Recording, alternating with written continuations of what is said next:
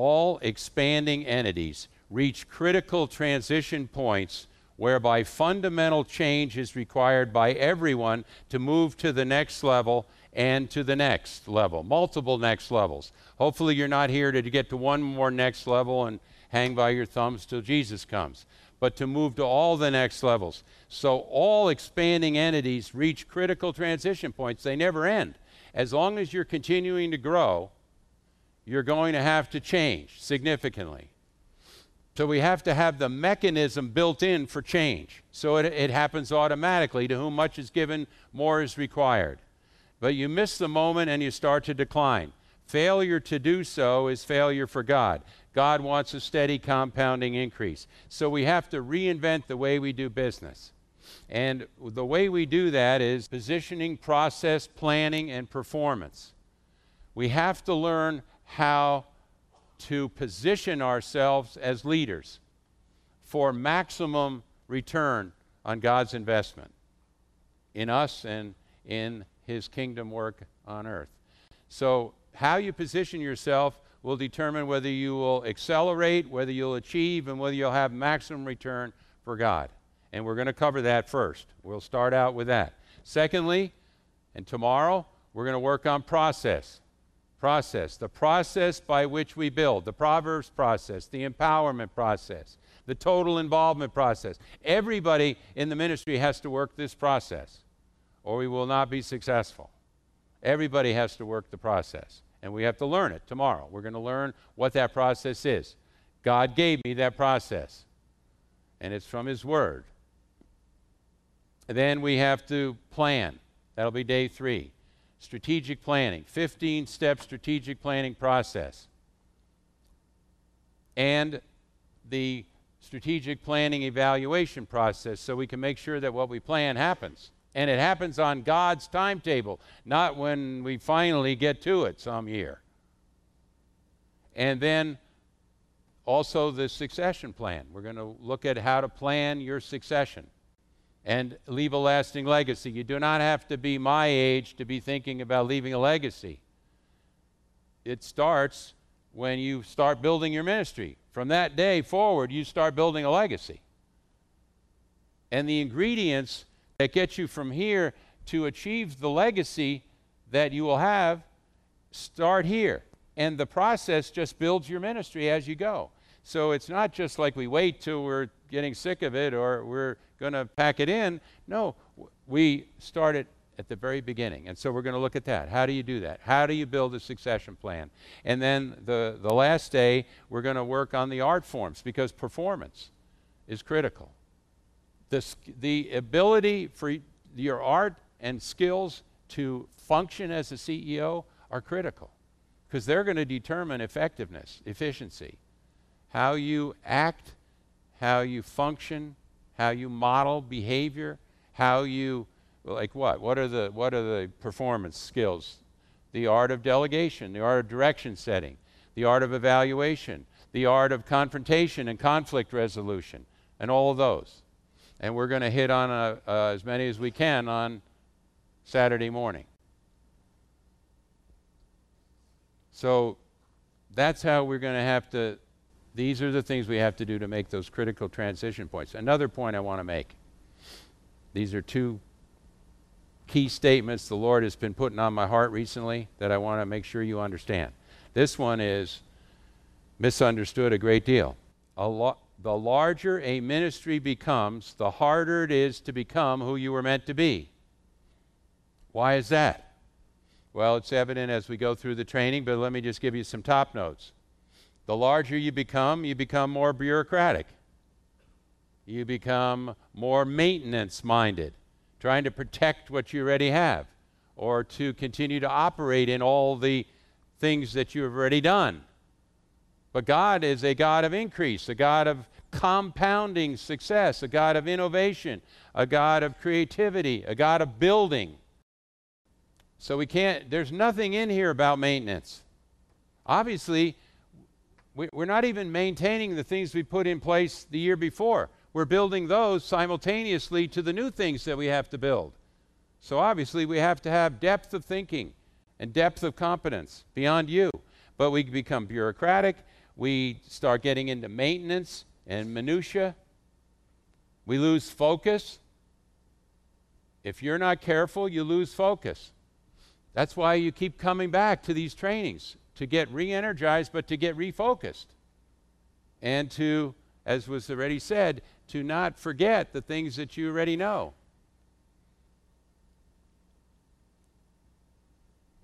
You take things for granted. Your people take things for granted. They settle in. They settle in. Oh, I see what my job is, and all I got to do is, you know, cover the bases here. And people aren't thinking about building. And you're the master builder. You're the, you're the change agent. If we're going to build, it starts with you. It starts with your proficiency and your performance of how you do that. And we're going to learn how to do that. You, you, they resist change. They resist change. You know, ah, oh, this is far enough. You know, any more is going to require more work. I have to learn new things. I'm going to have to work with new people. I'm going to have to figure new stuff out. I'm going to make a mistake. I could embarrass myself. You know, I just leave me alone. I'm, I'm comfortable. I got this thing worked out right here in my department. Leave me alone, okay? I don't want to do anything else but right here. Praise the Lord. Resist change. Run out of leaders. We run out of leaders. Why, why are we, why, why is it harder to become who we were meant to be? Because you've run out of leaders. You're, you're only going to go as far as your leaders can take you. So when you run out of leaders, you run out of gas. So we run out of leaders. We settle, we're comfortable with the culture we're in instead of ratcheting up to a higher level of performance culture, a higher level of efficiency and acceleration, progress, return we settle. And we don't develop generalists. We don't develop generalists. People that, as God layers on more and more things, these are leaders that can handle many, many more things, not just their own little niche, their little silo of expertise. But these are people that can handle a, a myriad of different things. Even er, they can lead areas that they don't, they're not, they're not, not that knowledgeable about because they know how to lead. And that's what we're going to learn here how to lead. So you can lead anything. You lead the whole ministry. You leaders lead your area. But we need generalists. And then I'll just close it by saying this one final statement. Today's macro has to become tomorrow's micro. That's, that's your gauge. That's how you know whether you're moving forward or you're stagnated and maintaining. Today's macro. In other words, the most important things today are less important tomorrow because we got more important things that God's layering on us. Today's macro becomes tomorrow's micro. Positioning, process, planning, and performance. I say to pastors when I work with a client, and this was uh, mentioned or alluded to earlier, but I, I, I say, Sir, what is it like to be you? What is it like to be you? That's, that's the first question I ask when I work with a client. I, I don't get a lot of clients, I think, because they don't want to be asked that question. Uh, so maybe I need to leave that out. But I, what is it like to be you, sir? And I always ask that the critical catalyst for change be there, the spouse. Okay, so what is it like to be you, sir? Oh, uh, what's it like to be me? Uh, well, let's see. We, uh, we've got, uh, we got um, We've got some more uh, young people in the youth group. Yep, young people, more young people in the youth group. Yep, and uh, we're on another radio station. And then the critical catalyst for change said, Bob, get honest with the man. He wants to know what it's like to be you. Oh, you want me to be honest? yes, sir, that, that's a good idea in Christian work, you know, to be honest. Yeah. Oh, well, I mean, you really want, I mean, you really want, yeah, this is frustrating. This is this is fr- I, I don't know how much more that I can take. In fact, we've been we've been thinking about getting out, and then then the critical catalyst for change. Bob, get honest. We've been planning it for two years. I always think of the pastor in Albuquerque who'd been planning it for two years. And I mean, he had it all worked out, how he's going to get out of this thing. They worked on it for two years, he and his wife. Yeah, we've been planning, get on it. Well, what's it like? Well, it's frustrating. The two, the two words that are used most frequently, it's frustrating and, it, and it, well, let's start out with the good one. They always start with the good one. fun. Two words fun and frustrating. Those are 85% of the time, same words. It's fun. What's fun? Well, there's nothing funner than standing up here under an anointing, operating in your calling, delivering the Word of God, and seeing people delivered out of their bondages and living in victory. I mean, how does it get any funner than that? Right? But then you got to go to work with these people. and then it gets frustrating real fast, as they describe. So, fun and frustrating. We need to make it all fun, and it will become all fun. And you ask some of these that it's, it's fun. There's joy again. Then I also say, Sir, why am I here? You know, you're paying me big bucks to come in and, and consult with you and, you know, client relationship here. Why am I here? Why, why am I here? What, you, what are you getting? What are you expecting to get out of this? And then they, they tell me, look at look my library over here. Look, all, all these books. I've read all those. Some of them I read two, three times. And over here, look, these are all the tape series. And I've listened to all those too. Some of those two or three times. Here, this one 29 steps to the 14 that might work. And, and, and then they just, they just turn to me and they say, Can you please just show me how to do this? So, this training is practical application. You ask them. That's, I mean, otherwise, this is a waste of time here. And I know I'm priming the pump here. And I'm taking time to do that, and we were trying to capture it for, for the video. But I, I, th- this is not a waste of time. It's important that you hear this again. Repetition is the motor of learning, but we have to know how to apply this. Now, if you take that a step further, then you have to teach your people to apply these things. Because if you're the only one who knows how to do it, it doesn't change anything. We don't change the culture, we don't change the dynamics. And my people are destroyed for what? Hosea 4 6. My people are destroyed for the lack of knowledge. So, you're getting a lot, a lot of, you're going to get a lot of knowledge here when we start filling up the boards. But then, then what? Pastor told me one time, yeah, but read part B and C. My people are destroyed for rejected knowledge too, right? Rejected knowledge. In other words, you know, I've never had anybody come to the training and stand up in the back, you know, and say, boo, that's a bunch of bunk, you know, and walk out. They never reject it that overtly. There's a more subtle way to reject it. And that's, uh, oh, that was interesting. What else you got? What else you got? You got any books, tapes, huh? Stuff you haven't learned? They're all in the trunk of your car. I can't even get into some pastor's car when they pick me up at the airport.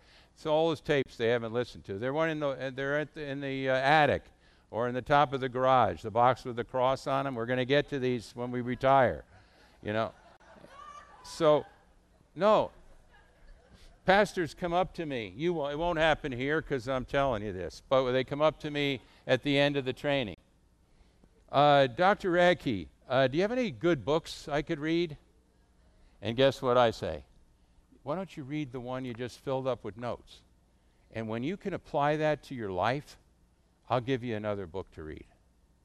And I'm serious. This is it. If you can apply this stuff, it, it'll change your life and your ministry. Here's what they say, and the conversation continues. I feel I often feel isolated. I almost feel chaos is the rule. I'm weary. If I could just see my heart in them. We seem to move forward and then something it seems like an endless, endless cycle of busy work. And where do I go from here? What do I do? How do I do this? Most ministries are overmanaged and underled. I want to show you how to lead.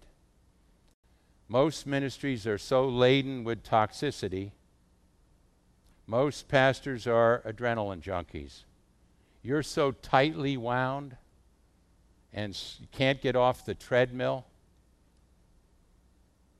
And the list goes on. We all know guys that were so tightly wound that they aren't with us anymore. A couple of you in this room were near casualties couple of you in this room we almost lost because you were an adrenaline junkie and you were so tightly wound. You didn't have a life. And you were so frustrated and consumed with trying to make. We talked earlier about 40% will have an extramarital affair. Well, So many pastors are having an extramarital affair with their ministry, trying to make it work. So they have no other relationships. So tightly wound, guys we know that aren't with us anymore, and the tragedy is there's nothing left. The ministry doesn't even exist today, or it's hanging by its thumb. The CEO must be strong, and I, there's a word that I uncovered. It makes me sound more intellectual. Uh, pu- puissant. Puissant. I don't even know how to pronounce it. It's new to me. Puissant. My pastor is very eloquent, so uh, I, I, get a lot of new words from him. But uh, the CEO, not this one though, the CEO must be puissant about how he can best add value to the ministry. What does that word mean? It means to be potent, it means to be strong, it needs to be uh, efficacious, effective, and th- all those things. And we'll come a little bit, we'll get to that a little bit later. And well, let me g- just give it to you here. Here's what it means.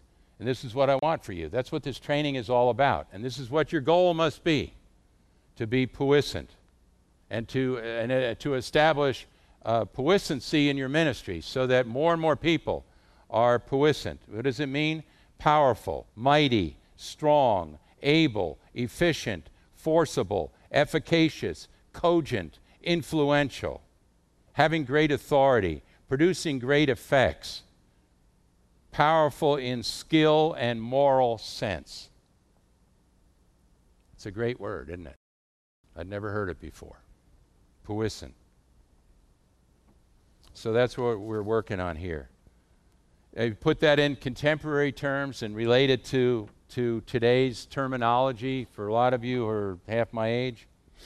You know, what we're about doing here is architecting ascendancy, branding relevancy. Here's some new buzzwords, but this, it all fits into the training.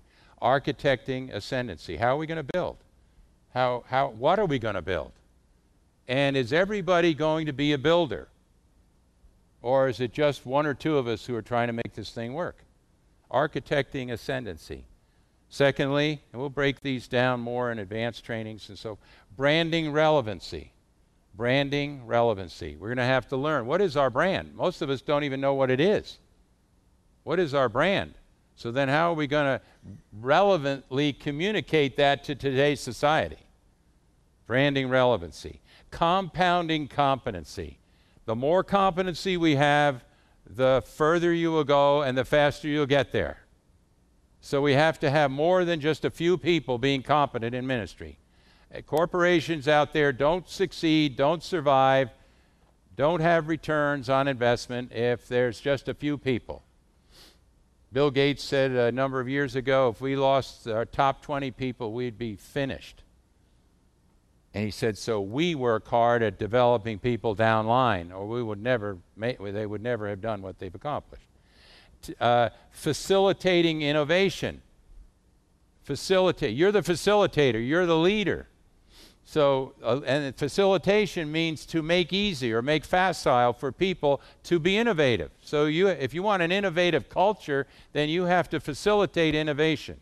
So you have to make it easy for people to contribute. You have to make it safe for them to contribute, safe for them to take a risk and throw out ideas, even though they're goofy ideas. That's okay. They may stimulate this idea, which leads to that, which gives us the perfect one. So we have to facilitate innovation. I don't want to teach on all these at this point. I just want to, but they're all incorporated into the training, and then they come out more in the advanced trainings torquing performance. We have to torque people's performance. We have to stretch them. This, I'm not talking about abuse, but we have to stretch people. We have to torque their capability to be all they can be for you. The, the, the stronger they are holding up your hands, the, the stronger you're going to be to hear from God and to have a protected anointing and make sure that things get done right around here retooling mechanics. We're going to learn some new mechanics here. We're going to have to get rid of the old habits. And it's going to be hard on you. It's not a quick fix. You know, if you try tie your shoelace backwards sometime, you'll you'll recognize how hard this is going to be for some of you to make changes from what you've been doing to what you must do. You know, your, your hands don't even want to go there. You, you can tie them the way you've been tying them for all these years. You don't even have to look down. You, you, you forget to even look. You're thinking about six other things tying your shoelaces. But try to do it backwards. It takes all the focus, and you, you almost have to force your. Well, that's what it's going to be to make to make cha- to retool these mechanics, and exploiting puissance. So we have to have what I just said is imperative to, for you to have in you the power, the, uh, uh, all of the, the, the strength, the efficaciousness, effectiveness that we have to exploit into the ministry. It has to become part of the culture of the ministry. And so, in doing so, we have to reinvent you, your life, and your ministry first. Overcome the aching void of underachievement. There are thousands and thousands, but let me give you some hope. There are thousands and thousands of ministries all over the world now that are applying these principles, and it's happening for them. And they're free, and they have a life, and they're achieving some unbelievable things. And the testimonies keep getting stronger as the years progress. I want to talk to you about competition just for a second. Is, it's been heavy in my spirit as I was preparing for this meeting. I wrote this prospectus, and I said, you know, there needs everything I did in the corporate world. We always we're always jockeying and fighting the competition. You know, with, Avon, it was Revlon or, or some Estee, or uh, at uh, the Limited, it was, uh, you know, the other stores in the mall. And so we were always jockeying for uh, market share and position against competition. We studied the competition. We uh, designed plans to defeat the competition. I said, but there's, there is no competition in the body of Christ we're all supposed to be working together and, and you know you got a church here in one city you got all these churches and the stronger they are the stronger we all are. You know so there's no competition until until one day i was just talking with a pastor and he used the word competition. He's talking about the devil. And I'm like boing you know boing. Yeah we we have a competition. It's unbelievable. And we're and the competition's eating our lunch. The competition is cleaning our clock. And, you know, as somebody said just recently, just as Katrina ravaged New Orleans, so is sin ravaging our planet.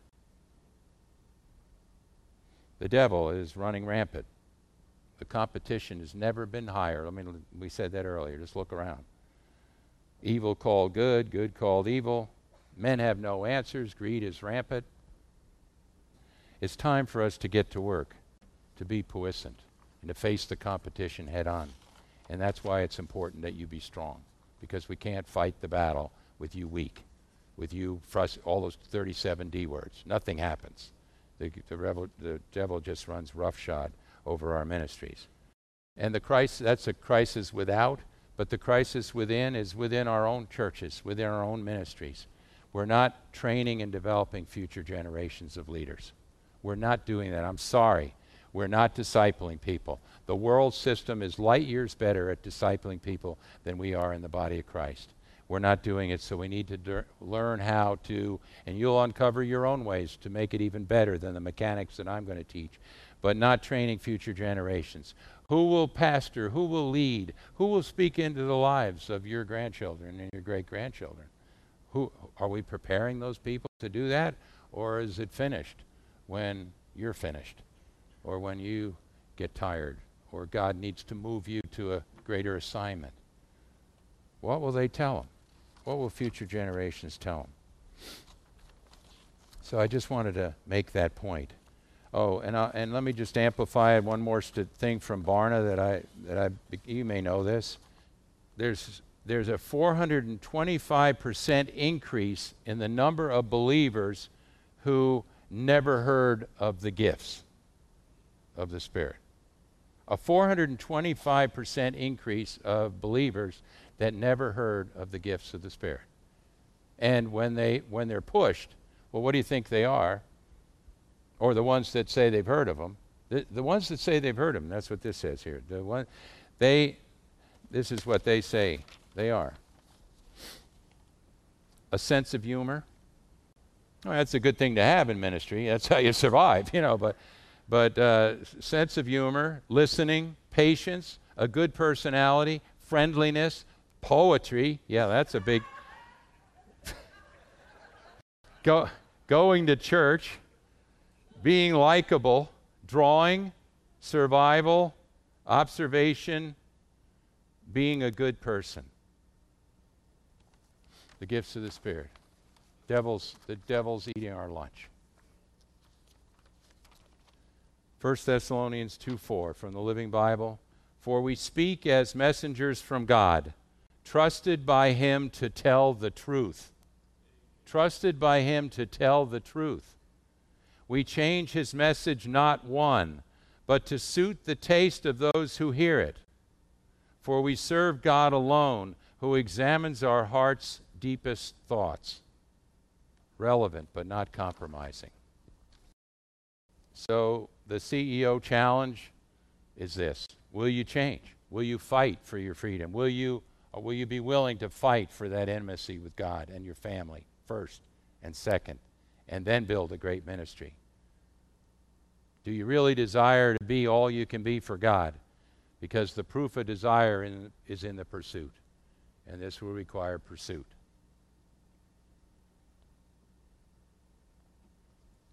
It's not two easy steps to a quick fix. Warren Buffett, he's now the richest guy in, in America, in the world.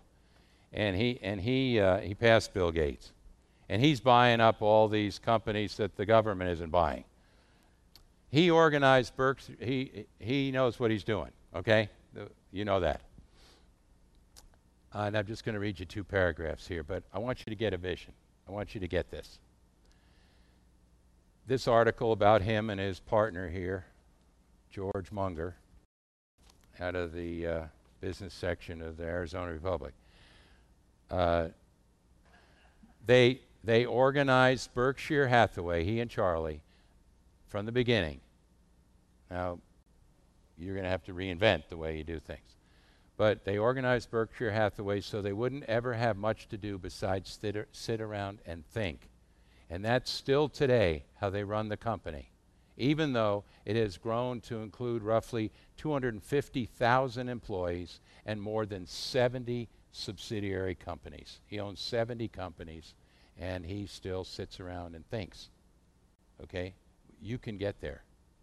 You can get to that point. And i am going to show you how. And you have to, to stay strong. And he, he finished by the next paragraph. He said, Neither, and this is Charlie interviewing about Warren, neither Warren nor I is smart enough to make the decisions with no time to think. And we're going to get to that. You have to have time to think. You have to have time to air it out. We make actual decisions very rapidly. But that's because we've spent so much time preparing ourselves by quietly sitting and reading and thinking and gathering the facts. And you're going to learn there's two kinds of facts there's quantitative facts and there's qualitative facts. There are the facts that people that God has entrusted to you have that you've got to get in you, that, that, that God has sent them to you because they're there to help you. He's entrusted them to you. And so we're going to learn how to get those facts. Working alone has some benefits, survival isn't one of them. So do not work alone. Do not work alone. And we're going to learn how to work with teams.